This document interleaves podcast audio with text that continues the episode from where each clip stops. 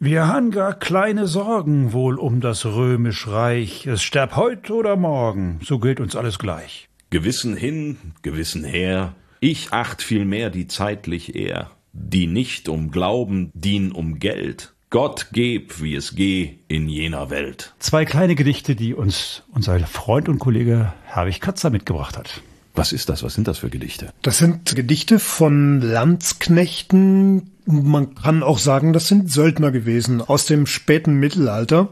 Und man hört schon an diesen Texten, denen ist alles egal. Hauptsache, es gibt Geld für das, was sie tun, nämlich Krieg führen. Und aus gegebenem Anlass haben wir uns gedacht, das ist ein Thema, mit dem müssten wir uns mal auseinandersetzen.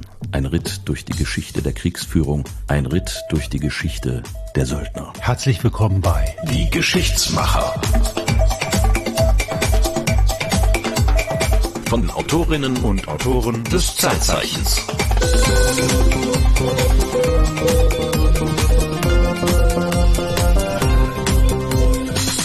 Herzlich willkommen bei dieser Folge. Und wie ihr ja wisst, laden wir immer wieder gerne Kolleginnen und Kollegen aus der Redaktion Zeitzeichen ein. Das Zeitzeichen ist eine Sendung des Westdeutschen Rundfunks. Mit dem haben wir aber hier nichts zu tun, sondern das hier machen wir privat. Jawohl. Und deswegen freuen wir uns natürlich immer, wenn Kollegen zu uns stoßen und ihre, ja, Herzensrecherche uns äh, vorstellen und äh, die Themen, die sie besonders beschäftigt haben. Und der Herwig Katzer hat sich mit Wallenstein beschäftigt. Wir erinnern uns alle in der Schule, Wallenstein, Schiller, lange Lektüre, schwere Lektüre, aber du fandst das Thema super. Warum?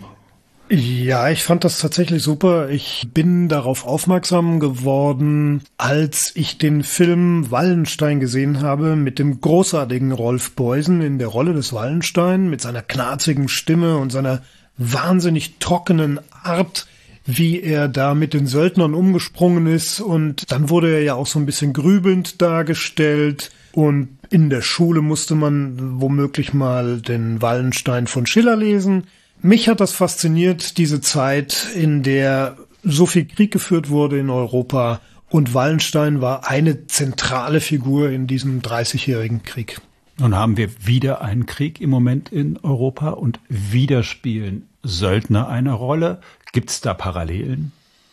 Die gibt's sehr wohl. Und zwar zwischen dem Söldnerführer der Gruppe Wagner namens Prigozhin und jenem Wallenstein. Und zwar ist es, glaube ich, nicht nur der unbedingte Wille zum Reichtum und zur Macht, sondern es ist auch so eine Kompromisslosigkeit, die auf der einen Seite politisch durchschlägt, auf der anderen Seite war Wallenstein immer darauf aus, nicht Leute in einen Krieg zu schicken, der sinnlos ist, oder in Schlachten zu schicken, die er nicht gewinnen kann, die ihm eher als geschäftsschädigend vorkamen, weil seine Söldner da umkamen.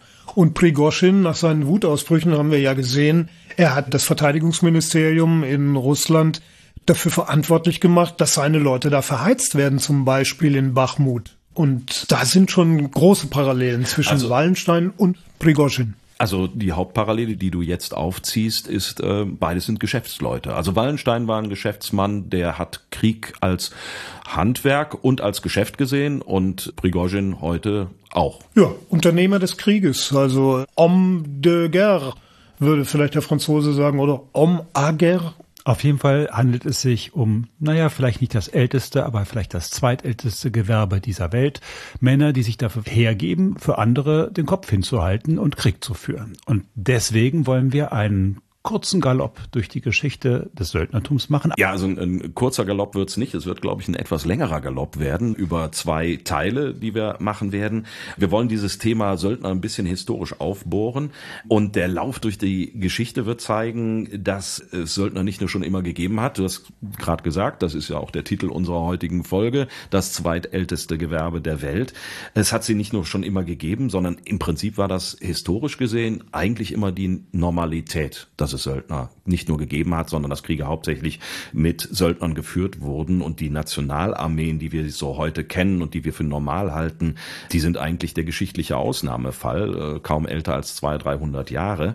Und das ist, glaube ich, ganz spannend, da mal den Blick drauf zu werfen und zu schauen, wie ist es denn in den letzten 3000 Jahren Geschichte gewesen mit diesem seltsamen, blutigen Handwerk Söldner. Bevor wir aber die Rolle rückwärts machen und 3000 Jahre in der Geschichte zurückgehen, ins Hier und Jetzt, Martin. Wir haben nämlich Post. Ja, Jawohl. Wir haben Post bekommen. Endlich. Jawohl. Und wir haben ein paar E-Mails uns rausgesucht, die wir jetzt mal vortragen wollen. Und zwar gibt es äh, Post von Werner Müller aus Köln. Der hat zu unserer Zeppelin-Folge, ist schon ein bisschen länger her, hat er Folgendes geschrieben. Hallo Geschichtenmacher, Geschichtsmacher, aber das, jeder ja, macht wir, mal. Wir, wir machen auch Geschichtenmacher. Auch, auch, auch, auch wir machen Fehler. Ein schöner Podcast, freuen wir uns. Ja. Allerdings verstehe ich nicht, warum die ersten Angriffe durch Luftschiffe nicht zur Sprache gebracht worden.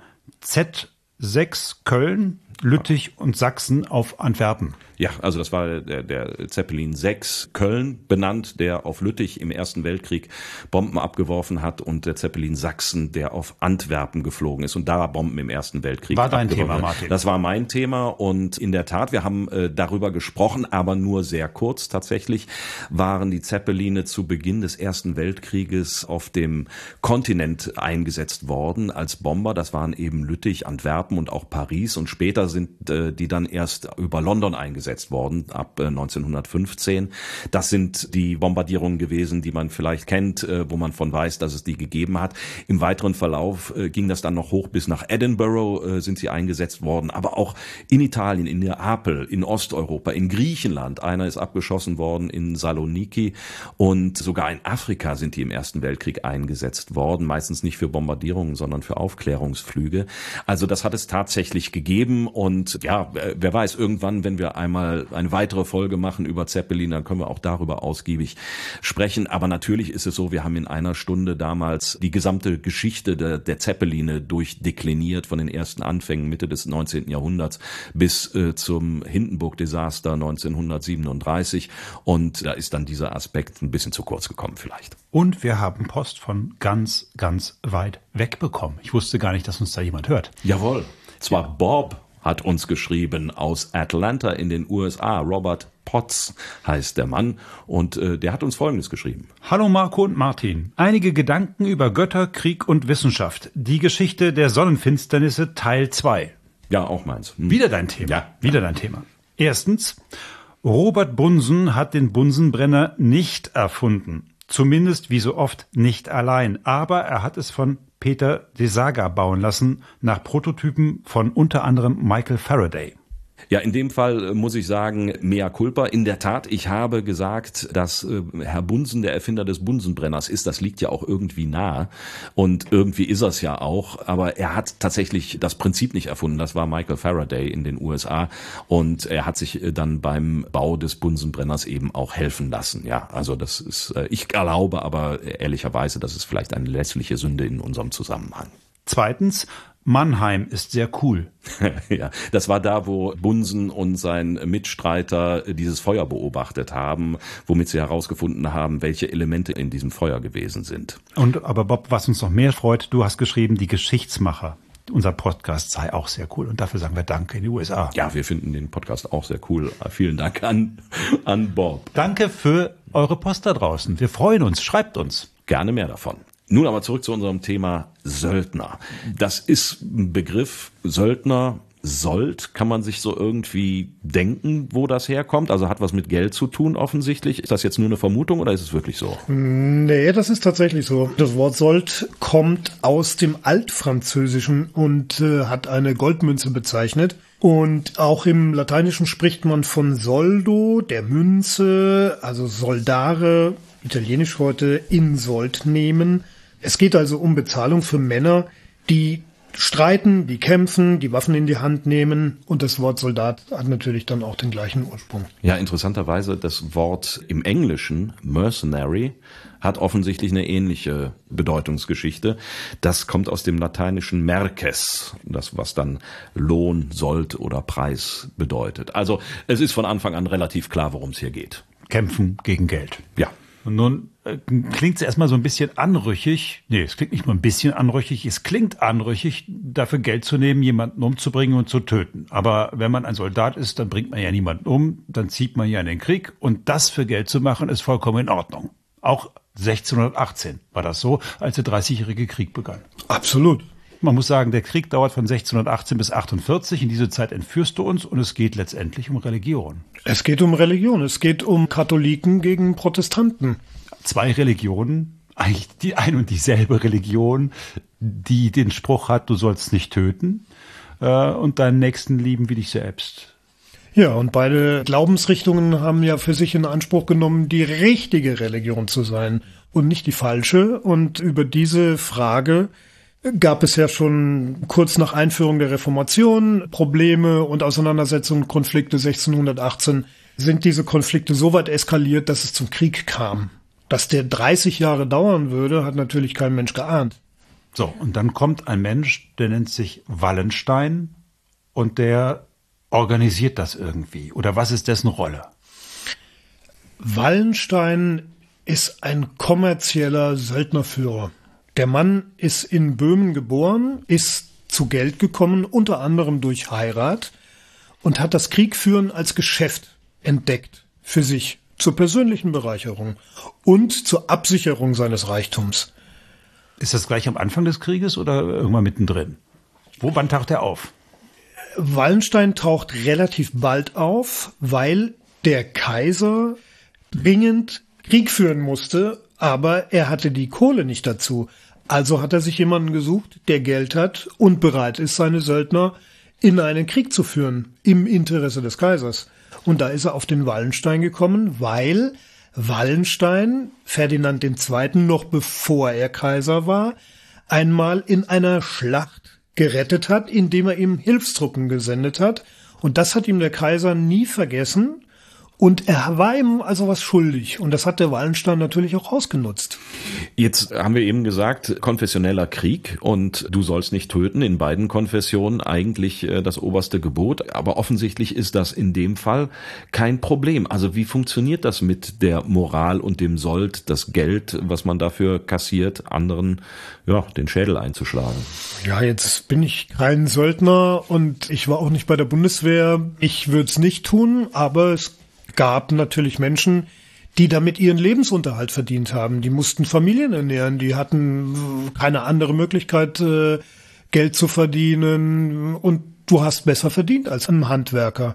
Wenn du Handwerker des Todes warst, also ein Kämpfer, ein Krieger, hast du oft das Doppelte oder Dreifache von dem verdient, was ein Handwerker, wenn er da beim Schmied am Amboss steht und auf Eisen schlägt, verdient, da hast du das zwei- bis dreifache. Und äh, das ist natürlich schon eine sehr lohnende Angelegenheit. Und moralisch verwerflich war es auch nicht in der Zeit. Also das, das war ein Beruf wie andere auch. Blutig zwar, genau. aber anerkannt. Genau. Und äh, ich nehme an, dass sie auch um Gottes Segen gebetet haben vor jeder Schlacht, weil sie waren ja auf der richtigen Seite. Nur die andere Seite hat es halt genauso gesehen. Ja, aber da konnten die Seiten ja auch ab und an mal wechseln. Das war Richtig, ja also die, diese Leute haben nicht für die Religion gekämpft. Die haben für das Geld gekämpft. Ne? Also die haben, klar, die waren in einem Religionskrieg, aber das war denen total wurscht, um es mal ganz platt zu sagen. So wie wir am Anfang diese Gedichte zitiert haben. Genau. Es geht nicht also, um soll gehen, wie es geht. Ja, also dass man mehr Geld damit verdienen kann, indem man Köpfe einschlägt, als auf irgendein Metall. Das scheint ja nun etwas zu sein, was es nicht erst seit dem Dreißigjährigen Krieg gibt, sondern ja, letztendlich wir haben es ja benannt, das zweitälteste Gewerbe der Welt. Wer weiß, ist es wirklich das zweitälteste? Vielleicht streitet man sich auch mit dem ältesten Gewerbe der Welt, welches jetzt nun das älteste gewesen sein könnte. Aber auf jeden Fall existiert es wahrscheinlich so lange, wie es Nachbarschaftsstreits äh, gibt in der Menschheit. Bereits im Altertum gab es Söldner und Söldnerführer und Söldnerheere. Und Marco, du hast dich da mal, glaube ich, ein bisschen schlau gemacht. Naja, schlau. Also es ist gar nicht so einfach. Wenn man so in die Schriftquellen reinguckt, dann existiert in vielen Kulturen das Wort Söldner überhaupt nicht. Also wenn wir zum Beispiel auf die Griechen gucken, die ja. haben gar kein Wort für die Söldner. Trotzdem wissen wir heute, dass es griechische Söldner gab. Warum wissen wir das? Warum ähm, gab es denn kein Wort dafür? Äh, wahrscheinlich, weil es völlig normal war. Also es gibt verschiedene Worte, die immer wieder auch in Texten genannt werden. Epikuros zum Beispiel wird manchmal als Verbündeter, aber manchmal auch als Söldner übersetzt. Xenos kann Fremder, kann aber auch Gast, kann aber auch Söldner oder Mitstreiter bedeuten. Und Manchmal umschreibt man es auch ganz seltsam. Da heißt es dann zum Beispiel in der Homers Elias, äh, da kämen fremde Verbündete nämlich auf Seiten Trojas ins Spiel und die ziehen wohl die für die Trojaner dann in den Kampf. Aber die wurden nicht so bezeichnet. Es war wahrscheinlich völlig normal, dass das so war. Mhm. Aber ich habe euch etwas mitgebracht. So, und zwar ein Foto. So, dieses Foto könnte der Herwig mal beschreiben, was er da so sieht. Ja, also das scheint eine Ausgrabung zu sein und da sind sehr fein aufgereiht Skelette zu sehen, die mindestens, na, das sind schon etliche Dutzend, die offenbar aber auch in der richtigen Reihenfolge zu liegen scheinen oder jedenfalls auch so beerdigt wurden. Es handelt sich um eine Ausgrabung auf Sizilien. Und Sizilien gehörte in Teilen des achten Jahrhunderts, gehörte es zu den Griechen. Das wurde von Griechen besiedelt mhm. und da gab es eine antike Stadt, Himera nennt man die, die ist um 600, 700 vor Christus ist die gegründet worden. Und die hat zweimal Krieg geführt. Und zwar gegen Karthago. Karthago, Nordafrika. Einmal im Jahre 480 vor Christus und einmal im Jahre 409 vor Christus. So. Und beide Kriege kann man archäologisch greifen. Dieses Foto, was der Herwig da gerade beschrieben hat, mit diesen vielen Toten, mhm. ist also eine Ausgrabung, die kann man ziemlich genau auf das Jahr 480 datieren. Das heißt, die müssen während dieses Krieges gegen Karthago gefallen sein. Nun sieht man den ja auf den ersten Blick diesen Knochen nicht an, wer liegt da eigentlich? Und dann hat man Folgendes gemacht. Man hat eine Genanalyse gemacht der Knochen. Und dann hat man festgestellt, dass die, die da lagen, und zwar, das ist ja wirklich ein großes Massengrab, dass die aus verschiedenen Regionen Europas kamen, aber nicht aus Sizilien. Mhm. Die kamen also aus dem Ostseeraum, die kamen aus dem Kaukasus, die kamen aus der zentralasiatischen Steppe und die waren alle so um die 30 Jahre alt. Dann könnte man ja sagen, okay, vielleicht sind die ja nach Sizilien gezogen. Irgendwann da mal. so schön ist, weil die Zitronen da, da, so blühen. Weil ja. da die Zitronen blühen und weil es da so schön ist. Mittlerweile ist die Archäologie ja echt verdammt weit. Es ist ja eine Naturwissenschaft geworden in großen Teilen. Man hat eine Analyse der Strontium-Sauerstoff-Isotope gemacht. Ach du lieber Himmel. Habe ich mir auch gedacht. Habe ich nur gelesen. Ich habe es auch nicht verstanden, wie man es macht. Aber diese Strontium-Sauerstoff-Isotope werden mit der Nahrung aufgenommen. Und die lagern sich in den Knochen und in den Zähnen ab. Und wenn man diese Strontium-Sauerstoff-Isotope sich genau anguckt, dann ist das wie ein Fingerabdruck der Region, was haben die Leute gegessen? Und bei diesen Leichen kommt Folgendes raus. Die, die in dem Massengrab liegen, haben was ganz anderes gegessen als die, die in anderen Gräbern derselben Zeit, die im mhm. selben Krieg um 480 gefallen, getötet, wie auch immer sind. Das heißt, die sind für das Ereignis, für diese Schlachten dahin gekarrt worden. Die sind dahin gegangen oder dahin gekarrt worden. Die stammen auf jeden Fall nicht aus Sizilien, sondern die stammen überall da aus Europa her und sind offenbar für diesen Krieg dahin gegangen. Deshalb nehmen wir heute an, das waren Söldner. Mhm. Und diesen Krieg 480 haben die Griechen dann tatsächlich auch gegen die Karthager gewonnen. Es gab dann den nächsten Krieg. Der hat ja, wie ich eben sagte, im Jahre 409 stattgefunden. Auch da gibt es wieder viele Leichen und es gibt auch wieder viele Untersuchungen. Aber da hat man festgestellt, nee, da war niemand aus dem Rest Europas involviert. Und das Spannende ist, diesen Krieg haben die Griechen verloren. Was mir aufgefallen ist, sehr prominent, links oben in dem Bild, ist ein einzeln begrabenes Pferd. Tja. Was sagt uns das? Ich weiß es nicht. Das ist ja das Schöne. Vielleicht gehört es dem Söldnerführer. Ich habe keine Ahnung. Ein Söldnerpferd. Ich weiß auch nicht, ob man sozusagen das Genom des Pferds auch untersucht hat. Ich weiß auch gar nicht, ob man das kann. Aber es liegt dabei. Was, was noch interessant ist zu diesem Massengrab, es gab bei, in diesem Massengrab der Söldner gab es keine Grabbeigaben. Das heißt, die wurden da verscharrt. Hm. Während die anderen, also die, offenbar aus der Gegend stammenden Menschen, die sich gegen die Karthager gewehrt haben oder die gegen die den Krieg gezogen sind, die wurden ordentlich beerdigt. Da gab es Grabbeigaben. Die mhm. Komplett ohne. Was vielleicht auch ein bisschen darauf schließen lässt, es ist vielleicht doch kein so angesehener Beruf. Man weiß es nicht. Ne?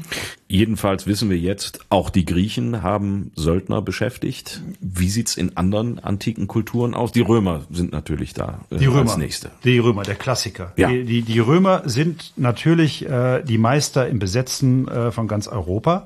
Ganz Gallien, du weißt, aber mhm. auch der Rest von Europa war ja besetzt. Es gibt den Begriff der Auxiliareinheiten. Die Auxiliareinheiten sind die sogenannten Hilfstruppen. Diese Auxiliareinheiten wurden rekrutiert aus entweder besetzten Provinzen oder aus Grenzregionen und wurden dann in das römische Heer integriert. Das sind Soldaten, die das römische Bürgerrecht noch nicht hatten. Also normalerweise Legionär wirst du nur, wenn du das römische Bürgerrecht hast, dann kannst Aha. du in einer ordentlichen römischen Legion arbeiten Krieg führen, so. Wenn du die, das römische Bürgerrecht nicht hast, wirst du auch kein Legionär. Dann wirst du Auxiliar. Und diese Auxiliaren haben natürlich ein bisschen weniger verdient als, ähm, als die römischen Bürger. Aber sie haben als Goodie nach 25 Dienstjahren das römische Bürgerrecht bekommen, verliehen bekommen. Schon nach 25 Jahren. Nach fünf, ja, so lang dauert's halt. So, aber das war offenbar ein großer Anreiz für viele Menschen, sich in der römischen Armee anzudienen dort Dienst zu leisten gegen Geld und gegen Bezahlung, hinterher die Verleihung des römischen Bürgerrechtes. Es gab da ganz verschiedene Spezialtruppen, die auch die Römer dann brauchten. Also es gab Schleuderer oder Bogenschützen. Es gab auch Kameltruppen, zum Beispiel äh, unten in der Provinz Syrien. Da wurden halt Leute, die Kamele führen konnten, in diese Auxiliareinheiten gelockt und haben dann, dann Dienst getan. Aber die Frage ist natürlich, sind das Söldner? Hm, ja, also weil die, die haben dann ihr Leben lang eigentlich auf der Seite der Römer gekämpft aber halt gegen Bezahlung und am Ende gegen sozusagen das Goodie, du wirst römischer Bürger. Also eigentlich mehr reguläre Truppen, nicht Leute, die das Bürgerrecht hatten, aber für einen Staat. Da fällt mir jetzt ein, das ist ja dann eher sowas wie die Fremdenlegion, wo man ja auch, also die französische Fremdenlegion, wo auch Leute aus anderen Staaten teilnehmen können und dann eben zehn Jahre, zwanzig Jahre für diese Fremdenlegion zum Beispiel sind, sind das Söldner. Aber die andere Frage ist zum Beispiel, sind Wagner-Soldaten, die alle aus Russland oder zum Großteil aus Russland kommen und für Russland gekämpft haben, zumindest bisher, sind das Söldner? Ja, mhm. natürlich sind es Söldner. Also ich glaube, es ist auch eine, eine Begrifflichkeit. Also ich tue mich ja, da ein bisschen, mich tue ich da schwer. Ich weiß ja, das gar ja, nicht. sind halt keine, das sind irreguläre Truppen. Also die sind außerhalb der nationalen Armee angesiedelt. Also kann man sie, glaube ich, mit Fug und Recht als äh, Söldner bezeichnen. Was man bei der Fremdenlegion nicht tun könnte. Mhm. So, und mhm. bei, den, bei den Römern eigentlich nicht, weil da sind die Auxiliareinheiten fester Bestandteil des römischen Heeres. Mhm. Wo es immer relativ klar war und was es auch relativ häufig auch in der Antike gibt, ist, dass persönliche Schutztruppen von einzelnen Leuten, die es immer gab, dass die in der Tat aus Söldnern rekrutiert wurden. Also der spätere oströmische Kaiser, der Basileus von Byzanz, der nimmt sich zum Beispiel eine sogenannte Varägergarde. Und diese Varäger stammen aus dem Ostseeraum. Nun habe ich mich natürlich gefragt, warum machen die das eigentlich? Also warum würdet ihr jemanden von weit her nehmen, der euch beschützt, statt jemand aus dem eigenen Land? Die haben wahrscheinlich auch kein Interesse, die Macht sich zu ergreifen. Weil wenn du Leute aus dem eigenen Land hast, haben die ja vielleicht eigene Ideen, äh, wie sie auf den Stuhl des jeweiligen Herrschers geraten könnten. Das genau scheint der Grund gewesen zu sein. Und man sagt ja schon byzantinische Verhältnisse, das war ein drunter und drüber in Byzanz, äh, ein Geschacher um die Macht. Und da hat der Basileus, glaube ich, ganz gut daran getan, sich solche Wikinger zu holen. Gibt einen dieser Wikinger, bei denen habe ich auch mal Zeitzeichen gemacht. Das war Harald der Harte. Harald der Harte. Ha Harald der Harte, der, über den gibt's auch ein Wikinger-Epos und da wird auch, also auch beschrieben, wie der in der Tat nach seinem Dienst, den er in Byzanz gemacht hat, als Leibgardist äh, des dortigen Kaisers, wie der unglaublich reich nach Hause kommt, mit Gold beladen, so dass er mehrere Männer braucht, um allein das Gold tragen zu können, was er sich sozusagen als Söldner im Mittelmeerraum verdient hat. Also offensichtlich hat man sich in der Antike und dann eben bis Byzanz, bis ins, ins frühe Mittelalter nicht nur Heere geleistet, Söldnerheere, sondern hat auch irgendwie die persönlichen Garden, die äh, den Personenschutz des jeweiligen Kaisers Leuten aus aller Herren Länder ans Herz gelegt. Wie ging das dann so im Mittelalter weiter? Herwig, der beliebteste Söldner im Mittelalter. Ja, Schweizer. Der Schweizer. Schweizer. Warum der, warum der Schweizer? Nicht wegen des Schweizer Messers, das gab es damals noch nicht, hoho, sondern weil das als... Ein, einmal in die Karlauer Kasse. Ja, Entschuldigung. Sold, Sold für die Karlauer Kasse?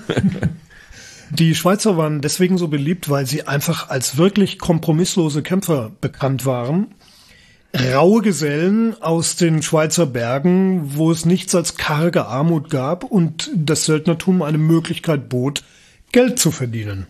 Und zwar mit dem blutigen Handwerk des Krieges. Und die haben sie von jedem anheuern lassen, der sie bezahlt hat. Beim Papst stehen die bis heute vor der Haustür. Beim Papst stehen sie bis heute vor der Haustür, genau. Was uns zu der Frage bringt, ist die Schweizer Garde der Vatikanstadt, ist das eine Söldnerarmee? Eigentlich Nach ja. der Definition, Eigentlich ja, ja kann man müsste, sagen. Müsste man so sagen, bis heute. Naja, sagen wir mal so. Ich glaube, die haben selten die Seiten gewechselt. Ja, das ist richtig, ja. Aber, Aber, ich glaube, die Schweizer Garde wird tatsächlich nicht vom Vatikan bezahlt, wenn ich nicht irgendwie dunkel mich erinnere. Sondern vom jetzt, jetzt Schweizer Staat? Die werden von der, vom Schweizer Staat bezahlt. Och, ja, weil jetzt mittlerweile die Schweizer reich sind und äh, na egal. Auf jeden Fall. Aber glaub, das ist nicht verbrieft. Also nee, wir, wir, bitte keine gut, bösen okay. Zuschriften. Bevor, bevor wir uns in Halbwissen versteigen, also die Schweizer waren sozusagen das Armenhaus Europas und weil sie das Armenhaus Europas waren und ganz besonders wilde Gesellen, hat man sie halt genommen um sie auf die Schlachtfelder Europas zu, zu führen. Also so beschreiben es die Historiker auch bis ins 19. Jahrhundert. Ich äh, zitiere mal den Leopold von Ranke, das ist ein sehr bekannter Historiker des 19. Jahrhunderts. Der charakterisiert sie folgendermaßen. Es war in ihnen eine wilde Kriegslust, ohne höhere Begeisterung, die nur auf sich selbst trotzte und keiner Führung zu bedürfen meinte. Sie wussten, dass sie Mietlinge waren, aber ein jeder sollte und wollte seine Pflicht tun. Ihr Gedanke war nur, die Sache Leib an Leib auszufechten, den Sturmsold zu verdienen, ihre alten Gegner, die Schwaben, die Landsknechte zu bezwingen. Also das ist wirklich ein Ritterschlag vom Historiker auf die Schweizer und ihre harte Gangart in den Kriegen, die sie mitgeführt haben. Besonders berühmt ist natürlich eigentlich Italien wegen mhm. der Söldner. Also da ja. gab's ja diese Stadtstaaten und da geht's ja immer drunter und drüber und man, wenn man sich nicht wirklich richtig damit beschäftigt, kriegt eigentlich überhaupt keinen Überblick, wer dagegen wen. Aber das Wichtigste ist wohl, glaube ich, Söldner. Ja, äh, es gab diese Stadtstaaten im 11., 12. Jahrhundert haben sich äh, viele Städte, die dann reich geworden sind, vor allen Dingen in Norditalien, haben sich äh, vom Kaiserreich abgesetzt und abgenabelt und gaben sich vermeist republikanische Verfassungen. Das waren dann diese Stadtstaaten, also Florenz, Pisa, Siena, Mailand, Verona, Bologna, Ferrara, Venedig dann vor allen Dingen natürlich auch Genua. Die waren reich geworden durch den, den Orienthandel, hatten aber das Problem, dass sie viel Geld hatten, aber aber wenig Verteidigung, schwache Verteidigung. Und äh, wie das dann so ist, wenn der Nachbar sieht, aha, da gibt's was zu holen, und der hat seine Mauer nicht besonders gut befestigt und hat auch nur wenige Soldaten. Da falle ich mal ein, da hole ich mir was.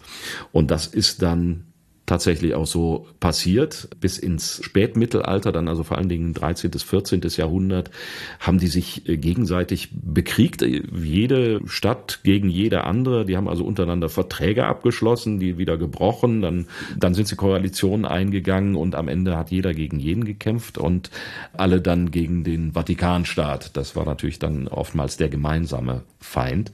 Und äh, die Frage ist natürlich, wenn du keine Soldaten hast, die die Stadt verteidigen können, was machst du?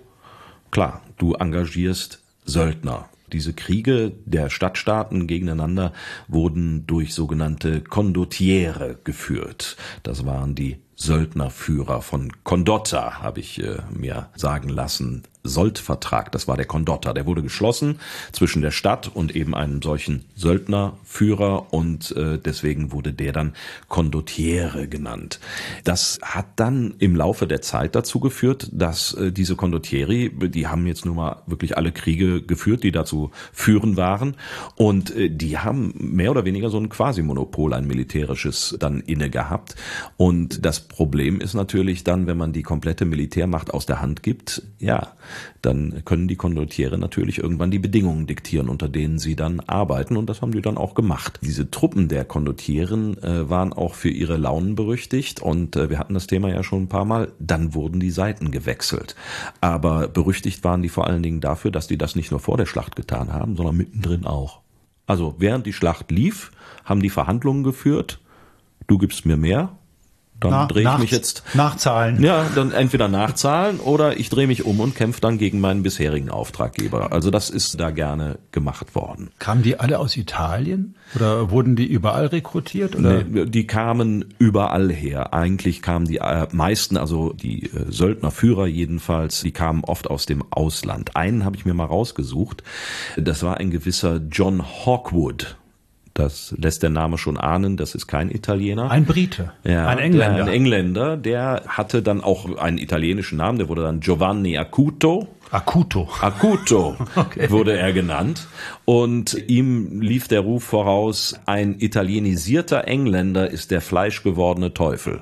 Das war sozusagen sein Markenzeichen, unter dem er dann berühmt und vor allen Dingen auch berüchtigt geworden ist. Fleischgewordener Teufel. Der fleischgewordene Teufel, jawohl. Und der gilt als der erfolgreichste Söldnerführer des 14. Jahrhunderts, ist äh, 1320 in Essex geboren, also in der Nähe von London, hat dann eine Schneiderlehre gemacht in London und als äh, kleines Aperçu nebenbei gilt er als das Vorbild für die Geschichte vom tapferen Schneiderlein.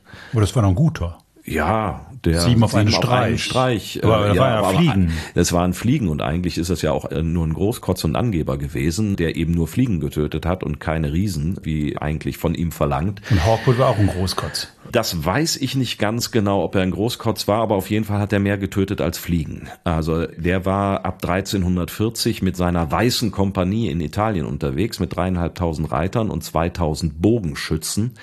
Und äh, diese Bogenschützen sollen in der Lage gewesen sein, bis zu 20 Pfeile pro Minute zu verschießen. Wie das gegangen sein soll, weiß ich nicht. Alle drei Sekunden einer. Man spricht vom sogenannten Pfeilregen. Okay. Also das ist wirklich eine furchtbare Waffe. Wenn 2000 Leute nur am Schießen sind, so viele Schilder kann man nicht hochhalten. Also offensichtlich hat er gewusst, wie man damit umgehen musste und hatte da entsprechendes Fachpersonal im Bogenschießen beschäftigt. Und er hat das Kriegsgeschehen in gesamt Norditalien maßgeblich beeinflusst äh, im 14. Jahrhundert und hat dann für denjenigen gekämpft, der eben am meisten bezahlt hat. Und das wechselte dann auch gerne mal. Also 1361 äh, war er erstmal bei der Belagerung von Avignon dabei. Da ging es dann um den Papst, den, den Gegenpapst und hat anschließend Angst und Schrecken in der Lombardei verbreitet, weil da seine Leute wüteten. Und dann hat er in Norditalien für den Markgraf von Montferrat gegen die Visconti in Mailand gekämpft, dann also gegen die Visconti in Mailand gekämpft, dann für die Visconti gegen Florenz, dann für Perugia gegen Papst Urban V., dann für die Visconti gegen Pisa, für die er vorher gekämpft hat. Und ich sagte ja eben schon, man kriegt überhaupt gar keine Das- Schlauen rein. nein, das ist nein, ja, das diese, diese, diese italienische Renaissance-Geschichte ist ja, ist ja, ist ja zum Kotzen. Also man versteht es eigentlich gar nicht. Also man, man weiß, man weiß eigentlich nur, dass sie währenddessen noch tolle Kunstwerke schaffen konnten und sich gleichzeitig den Kopf ein, eingehauen haben. Ja, und das ging also lustig hin und her und er hat eben meistens für die Republik Florenz gekämpft, aber wenn es notwendig war, auch eben gegen die. Also das lief tatsächlich nach dem Motto, wes Brot ich ess, des Pfeil ich schieß oder wie muss man das sagen, irgendwie sowas in der Art. Also da war er auch völlig ohne Vorbehalte, das war ihm äh, komplett egal. Aber er muss dann eben so gewütet haben in Norditalien mit seinen Männern, dass es teilweise auch wütende Proteste gegeben hat und auch Bittbriefe. Da ist zum Beispiel ein Bittbrief von Katharina von Siena zum Beispiel erhalten, wo sie sich an diesen John Hawkwood äh, wendet mit einer innigen Bitte. Daher bitte ich euch, Messer Giovanni Condottiere süß, da ihr euer Entzücken an Krieg und Kampf findet. Führt keinen Krieg mehr gegen Christen, denn das beleidigt Gott. Zieht gegen die Türken, damit ihr nicht länger ein Knecht und Soldat des Teufels, sondern ein männlicher und wahrer Ritter werdet. Ja, vielen Dank, Herwig. Also da ist schon klar, es geht nicht darum, dass der Mann ein blutiges Gewerbe betreibt, sondern es geht darum, dass er das äh, unter den Christen macht. Also wenn es gegen die Türken geht, ist dagegen eigentlich nichts zu sagen. Ein frommer Wunsch von der Katharina von Siena, die Söldner gegen die Türken, gegen die Muslime dann die dementsprechend Ungläubigen, ja. die Mhm. Ungläubigen in ihren Augen zu schicken. Die Wahrheit ist aber, ist aber, es geht ja schon in Italien darum, dass sich die Christen gegenseitig die Köpfe einhauen. Und so wird es auch weitergehen. Genau. Und ein besonders blutige Konfessionskriege fanden eben im 16. Jahrhundert und im 17. Jahrhundert statt. Natürlich der bekannteste Krieg, der Dreißigjährige Krieg, in dem auch Protestanten gegen Katholiken kämpften. Also wenn man, man spricht immer im Dreißigjährigen Krieg, glaube ich, von den Kaiserlichen. Das sind die Katholiken. Genau. Das ist der Kaiser, der sitzt in Wien. Für die hat ja auch Wallenstein, über den du das Zeitzeichen gemacht hast, gekämpft. Und auf der anderen Seite sind die Protestanten. Richtig. Die kommen woher? Also Protestanten gab es im Norden Deutschlands, im Osten und dann auch noch über die Grenze raus in Böhmen zum Beispiel. In Böhmen, da kommt auch unser Wallenstein her, der seine Söldnerheere aufgestellt hat und zwar richtig gehend aus dem Boden gestampft. 50.000 Mann, teilweise 100.000 Mann unter Waffen. Einer davon, von dem wissen wir, wie das Söldnerleben überhaupt so praktisch war, weil er ungewöhnlich genug Tagebuch darüber geschrieben hat, wo er war. 20.000 Kilometer ist er da durch Europa, mu- muss man sagen, gelatscht, weil da gab es ja wenig Verkehrsmittel, die er da zurückgelegt hat. 20.000 Kilometer und in diversen Schlachten war. Und von dem wissen wir, wie es da so zuging. Wer war das? Söldner. Das war Peter Hagendorf. Peter Das- Hagendorf. Nie gehört. Das weiß man auch nur von seinem Tagebuch, dass er da akribisch geführt hat, was wirklich sehr ungewöhnlich war für diese Zeit. Und von dem wissen wir zum Beispiel, dass seine Frauen, er hat mehrfach geheiratet und auch seine Kinder mit in dem Tross dieser Söldner waren. Und der beschreibt das einfach super, wie das da so zuging. Menschenleben heute lebendig, morgen tot.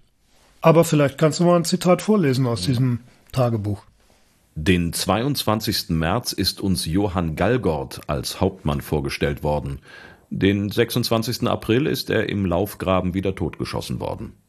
Den 6. Mai ist uns Tilge Neuberg wieder vorgestellt worden. Der hat zehn Tage unsere Kompanie gehabt. Danach hat er resigniert. Den 20. Mai haben wir mit Ernst angesetzt und gestürmt und auch erobert. Da bin ich mit stürmender Hand ohne allen Schaden in die Stadt gekommen. Aber in der Stadt am Neustädter Tor bin ich zweimal durch den Leib geschossen worden. Das ist meine Beute gewesen. Dieses ist geschehen den 20. Mai im Jahr 1631 frühmorgens um 9 Uhr. Nachher bin ich in das Lager geführt worden, verbunden, denn einmal bin ich durch den Bauch vorne durchgeschossen worden, zum anderen durch beide Achseln, so dass die Kugel ist in dem Hemd gelegen. Also hat mir der Feldscheer die Hände auf den Rücken gebunden, damit er hat können den Meißel einbringen. So bin ich in meine Hütte gebracht worden, halbtot. Ja, das ist äh, lustig, ist das Söldnerleben. Ja, blutige Geschichte. Und so ein Leben war einfach damals, ja, man hat's bekommen und es ist wieder genommen worden. Und äh, Peter Hagendorf schreibt auch in seinem Tagebuch von seinen Kindern, die unterwegs geboren werden, aber allesamt sterben. Und er wünscht ihnen dann jeweils eine fröhliche Auferstehung. Also es ist ja auch am Anfang dieses Zitats, das ist ja äh, mit welcher, naja, Nonchalance kann man nicht sagen, aber mit welcher Selbstverständlichkeit er da schreibt, da der eine ist uns vorgestellt worden, zehn Tage später war er tot. Also das ist äh, offensichtlich, ja, Leben und Sterben im Dreißigjährigen Krieg, so war es halt. Ja, so war das. Weiß man, wie alt der geworden ist? Hat er diesen Krieg überlebt? Der hat tatsächlich den Krieg überlebt und der ist dann nachher in einer Gemeinde Bürgermeister geworden. Ach, Ja. das war also ein durchaus auch, vielleicht auch gebildeter Mann. Naja, er konnte schreiben. Also, Er konnte also, schreiben, ja, gut. immerhin. Ne? Also das war ja damals nicht gang und gäbe. Aber er ist Bürgermeister geworden, da hat er noch ein paar Jahre gewirkt und ist, glaube ich, erst mit über 70 gestorben. Okay.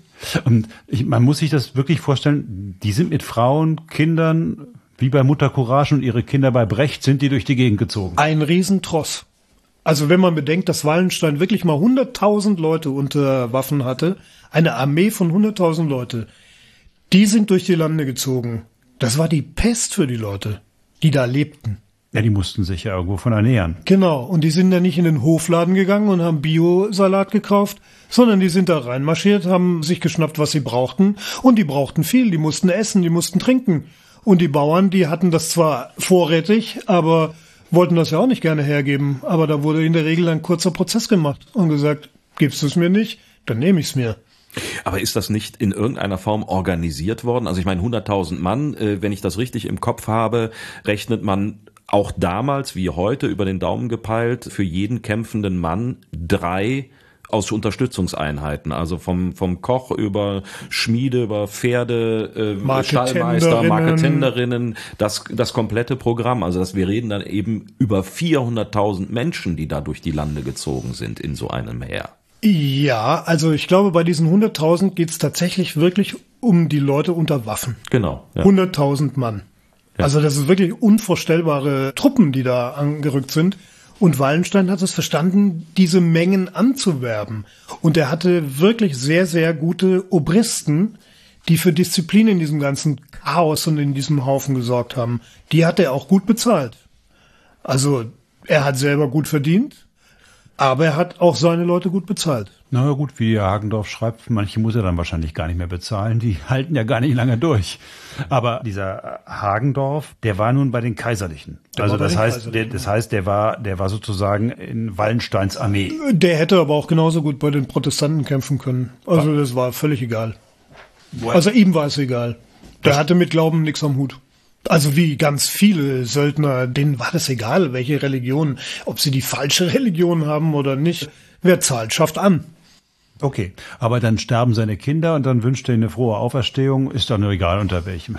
Ja, offensichtlich, ne? Also er war offenbar, er war offenbar gläubig, aber er war jetzt kein konfessioneller Fanatiker. Also jemand, der wirklich viel über den Dreißigjährigen Krieg publiziert hat und auch über Wallenstein, ist der Historiker Professor Christoph Kampmann aus Marburg, der zahlreiche Bücher auch über den Dreißigjährigen Krieg geschrieben hat. Und der hat mir das bestätigt, dass das Konfession oder das Politische für die Söldner selber kaum eine Rolle gespielt hat. Zunächst muss man sagen, wir leben in einer Zeit, in der Konfessionelles und Politisches nicht trennbar ist. Man kann nicht sagen, etwas ist nur konfessionell oder nur politisch. Es ist immer beides in der Zeit. Also wir dürfen nicht davon ausgehen, dass die Menschen davon trennten. Machtpolitik war immer auch religiöse Machtpolitik. Wenn ein Fürst die Macht in seinem Territorium ausbaut, so gehört die Religion dazu, dass es keine Untertanen gibt, die von dem Glauben abweichen. Also beides ist untrennbar.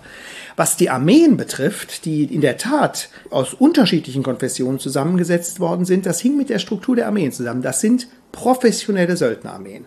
Und Söldner kämpfen für Geld. Und es war ihnen letztlich gleichgültig, welcher Konfession, welcher politischen Partei der Befehlshaber angehört. Hauptsache, er zahlt gut. Es herrschte in der Söldnerarmee eine eigene Disziplin. Und die überschritt das Religiöse. Und gerade Wallenstein war jemand, der auf Professionalität großen Wert legt und auf Religion in seiner Armee nicht. Wallensteins Stellvertreter war lange Zeit ein protestantischer Däne. Der Stellvertreter der Armee, der kaiserlichen Armee. Das hat wunderbar funktioniert.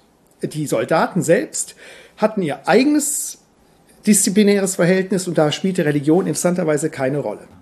Und das in einer Zeit, in der Religion ja nun eigentlich unglaublich wichtig ist für die Menschen, auch der richtigen Religion anzugehören, weil ansonsten kommt man nicht ins Himmelreich. Und dem Himmelreich waren diese Söldner oder der Hölle immer sehr nah. Sie mussten ja jeden Tag damit rechnen, dass sie den nächsten nicht überleben. Aber für Leute wie Wallenstein war das offensichtlich äh, zweitrangig. Wir haben ja schon drüber geredet. Der, der Mann war Geschäftsmann vor allen Dingen. Genau. mit der Religion gehörte dann irgendwie mit dazu oder wie muss man sich das vorstellen? Ja, war Kriegsunternehmer und war protestantisch geboren, haben wir schon erzählt. Und ist zum Katholizismus übergetreten. Aber seine Religion war, glaube ich, die Bereicherung sich seiner selbst. Hm. Also die, die Konversion war eine durch Geschäftsinteressen verursachte Konversion, nicht unbedingt, weil er da jetzt äh, sein Glaubensbekenntnis gewechselt hat. Da müsste man in seinen Kopf schauen können, äh, was wir nicht können, aber vermutlich war ihm Religion total wurscht. Nun ist er darüber zu Reichtum gelangt und konnte diese Soldaten immer aus eigener Tasche bezahlen oder wie muss ich mir das vorstellen? Er ist zu sehr großem Reichtum gelangt. Also was wir von ihm wissen ist, dass er kein besonders gefühliger Mensch sein sollte. Also er schreibt irgendwann einen lapidaren Satz, ich heiratete eine Witwe. Okay. Das war so sein, sein Tagebucheintrag. Faktisch korrekt, äh faktisch korrekt. Die Witwe bringt praktischerweise eine Menge Ländereien mit sich. Okay. Das heißt, er war dann schon nicht mehr ganz arm, also der war nie ganz arm, aber hat dann immer wieder so ein bisschen dazu bekommen und am Schluss war der so eine Art böhmischer Oligarch. Könnte man, glaube ich, sagen. Ja gut, aber man muss sich ja vorstellen, der muss die ganzen Leute ja auch bezahlen und er muss sie unterhalten, er muss sie ernähren. Das muss eine so unglaubliche Menge an Geld gekostet haben. Wo kam das alles her? Er hat tatsächlich eine richtige Systematik entwickelt, seinen Reichtum zu mehren. Und auch dazu hat mir der Professor Kampmann erzählt, wie das funktioniert hat. Wallenstein hat die Kriegsfinanzierung reformiert. Bis dahin war es so, dass die Kriegsherren eigentlich für die Finanzierung ihrer Armeen zuständig waren. Die Soldaten zogen Salz, Brennholz aus den Gebieten, aber eigentlich waren die Kriegsherren selbst dafür zuständig, die zu bezahlen. Es stellte sich nur rasch heraus, dass die Kriegsherren das nicht konnten. Sie waren nicht finanzkräftig genug. Und Wallenstein stand schon kurz nach Aufstellung seiner Armee vor dem Problem, dass er seine Armee nicht finanzieren kann. Der Kaiser gab kein Geld. Und wie hat er es gelöst? Er hat es dadurch gelöst, dass alle Territorien, in denen seine Armee stand, seine Armee zu finanzieren hatten. Sie mussten alle zahlen. Geld zahlen. Sogenannte Kriegssteuern, die Kontribution. Es gehört zu diesem System, dass die Soldaten nicht auf eigene Faust plündern. Wallenstein kassiert die Steuern selbst und gibt sie dann an seine Soldaten je nach Dienstrang weiter. Wenn die Söldner anfangen, auf eigene Faust zu plündern, geht das System kaputt. Und deshalb legt Wallenstein Wert darauf, dass seine Soldaten sich diszipliniert verhalten. Nicht, weil er die Menschen liebt, das tat er wahrhaftig nicht, sondern weil er wollte, dass das Kriegsfinanzierungssystem im Laufen bleibt. Und deshalb hat er auch manchmal Exempel statuiert. Selbst Offiziere, was selten vorkam, wurden für Plünderungen mit dem Tode bestraft, weil er nicht wollte, dass in, seinen, in diesen Territorien auf eigene Faust geplündert ist. ist. Wenn man so will, es plündert nur einer, nämlich er selbst. Das ist also, sehr praktisch, ne? Sympathischer Charakter auch. Aber offensichtlich eine Art und Weise, damit umzugehen. Das heißt, äh, man hat ein, ein Territorium und äh, da wird dann äh, geordnet geplündert, um es mal so zynisch zu sagen. Ja, genau, darum ging's. Aber er hat das dann natürlich wieder in seine Armee gesteckt die dann wiederum weitere Kämpfe abgeliefert hat für den jeweiligen Auftraggeber und dadurch wieder neues Geld generiert hat. Was ich, was ich mich dann frage, also diese Soldaten plündern dann, aber geben alles ab. Das ist ja schon erstaunlich. Da, ja. Das sagt da keiner für sich ein oder ja, so. Ja, das äh, war quasi wie so eine Kaskade nach oben. Okay. Ja, also die, die rauben das Zeug, die haben natürlich selber auch was eingesteckt. Logisch wenn keiner hingeguckt hat, waren die bestimmt keine Kinder von Traurigkeit. Aber es wurde jetzt nicht das gesamte Land gebrandschatzt, wie man das immer so im Kopf hat. Es wurde vergewaltigt und nö, das nicht. Also, weil das hat man immer so im Kopf, wenn man an den 30-jährigen Krieg denkt. Aber das klingt ja so, als wäre das sozusagen ein sehr disziplinierter Haufen. Naja, Wallenstein war ja nicht der Einzige, der in diesem Krieg seine Truppen da hatte sondern da waren ja ganz viele Söldnerführer und Disziplin war da nicht in jedem Haufen angesagt. Also der Christoph von Grimmelshausen, also ein Zeitgenosse, der über diese Zeit auch geschrieben hat, der beschreibt, wie diese Söldner und Landsknechte in den Dörfern gewütet haben. Also die haben, wenn der Bauer nichts rausgerückt hat, sind die dem richtig mit Gewalt gekommen. Also die haben die teilweise totgeschlagen, gefoltert, weil die wollten ja wissen, wo hat er denn seinen Säcklein mit den Dukaten. Und natürlich gab es auch sexualisierte Gewalt, wie in jedem Krieg. Von den gefangenen Weibern, Mägden und Töchtern weiß ich sonderlich nichts zu sagen, weil mich die Krieger nicht zusehen ließen, wie sie mit ihnen umgingen. Das weiß ich noch, dass man teils hin und wieder in den Winkeln erbärmlich schreien hörte. Das ist jetzt Grimmelshausen gewesen, ne? Genau. Da geht's ja um, um einen Roman, der in diesem, dieser Zeit spielt, den Simplicissimus. Genau. Der dann sozusagen ein, ein kleiner Junge, der in diesen, diesen Betrieb reingerät und dann unter die Söldner gerät. Äh, richtig. Da mag natürlich das eine oder andere dazugedichtet sein, der Aufmerksamkeit der Leser geschuldet. Aber im Grunde ist das ja bei ganz vielen beschrieben. Also, dass da keine moralischen Grenzen unbedingt galten. Die Söldner müssen ein Interesse daran gehabt haben, dass das immer so weitergeht, weil letztendlich ist das ja deren Lebensgrundlage. Wie ist es? Auf der anderen Seite ist es natürlich auch grausam. Hm. Ja, eigentlich müsste man meinen, Wallenstein würde die Sache immer weiter treiben, immer weiter eskalieren können. Aber es kommt anders. Ach. Also überraschenderweise muss Kaiser Ferdinand II. Wallenstein sozusagen zum Jagen tragen. Hat er keine Lust mehr? Da zerbrechen sich die Historiker so ein bisschen den Kopf darüber. Es gibt ja so diesen Wallenstein-Mythos, er habe so einen Frieden herbeigesehnt. Das schließt mein äh, Experte, den ich damals befragt habe, aus, weil das überhaupt nicht zu Wallenstein passt. Aber so ist er ja immer auch beschrieben worden, auch bei Schiller. Also er ist ja eigentlich der große, der Mensch, der die, die Friedensvision hat, auch wenn er eben dieses blutige Handwerk betreibt. Aber eigentlich will er ja Frieden und, und durch sein Handeln dazu führen, dass dieser Krieg dann endlich aufhört. Und das ist aber, hat mit dem historischen Wallenstein nichts zu tun. Ja. Also es gibt keine schriftliche Evidenz, dass er den Frieden wollte, wie es bei Schiller heißt, ich hatte den Frieden in der Hand. Hm. Aber das ist nicht so. Wallenstein war ein Kriegsunternehmer. Für ihn war wichtig, der Krieg läuft und er läuft zu meinen Bedingungen. Aber irgendwann war es nicht mehr. Richtig. Vielleicht, vielleicht war das Land einfach leer. Vielleicht war, gab es einfach nichts mehr zu holen. Vielleicht wäre das System sozusagen zerbrochen, weil einfach gar nichts mehr aus der Bevölkerung rauszupressen war und dementsprechend auch nicht mehr die Bezahlung gewährleistet gewesen wäre. Könnte das ein Grund gewesen sein? Das könnte ein Grund gewesen sein, aber es glaube ich, es war die Widerständigkeit Wallensteins gegenüber den kaiserlichen Anforderungen. Was wollte der Kaiser? Der Kaiser wollte, dass Wallenstein seine Truppen in den Krieg führt, in den nächsten Kampf. Und der Wallenstein wollte zum Beispiel im Dezember keinen Kriegszug führen. Der sagte, verschleiße ich mein Betriebskapital. Die sterben da, vor Hunger, vor Kälte. Nö, die bleiben schön im Winterlager. Und das hat weder dem Kaiser noch den Kurfürsten geschmeckt. Und da wurde gegen ihn intrigiert. Ferdinand II. setzt Wallenstein ab.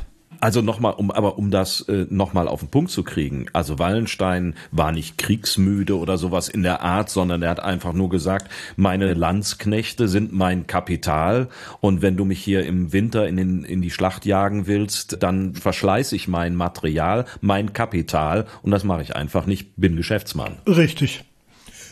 Wallenstein hat gesagt, okay, dann halt nicht. Dann muss ich jemand anderen suchen. Ich bin raus. Das war jetzt sehr ungewöhnlich, weil er als sehr aufbrausend äh, bekannt war, gegen jede Autorität, die ihm da reinreden wollte. Das Interessante ist aber, dann greift der schwedische König in den Dreißigjährigen Krieg ein und der Kaiser weiß nicht, wie er sich helfen soll und wird wieder bei Wallenstein vorstellig und sagt, ob er sich denn nicht vorstellen könnte, wieder der Generalissimus zu sein. Wallenstein sagt, okay, mach ich, mach ich, mach ich mit, bin ich dabei.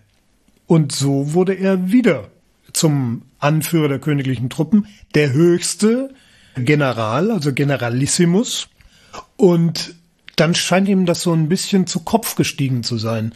Denn er macht diesen Pilsener Revers. Den was? Den Pilsener Revers. Da hat er kein Bier getrunken oder sowas, sondern seine Obristen um sich versammelt und die nicht mehr auf den Kaiser eingeschworen, sondern auf sich. Aha. Und das war sein Todesurteil. Denn so eine Opposition zu dem Kaiser, zu dem politischen Führer zu bieten, das konnten die sich nicht bieten lassen. Und die Sache wurde eben an den Kaiser rangetragen. Und damit war schon fast sein Schicksal besiegelt, auch wenn er versucht hat, ihm zu entkommen.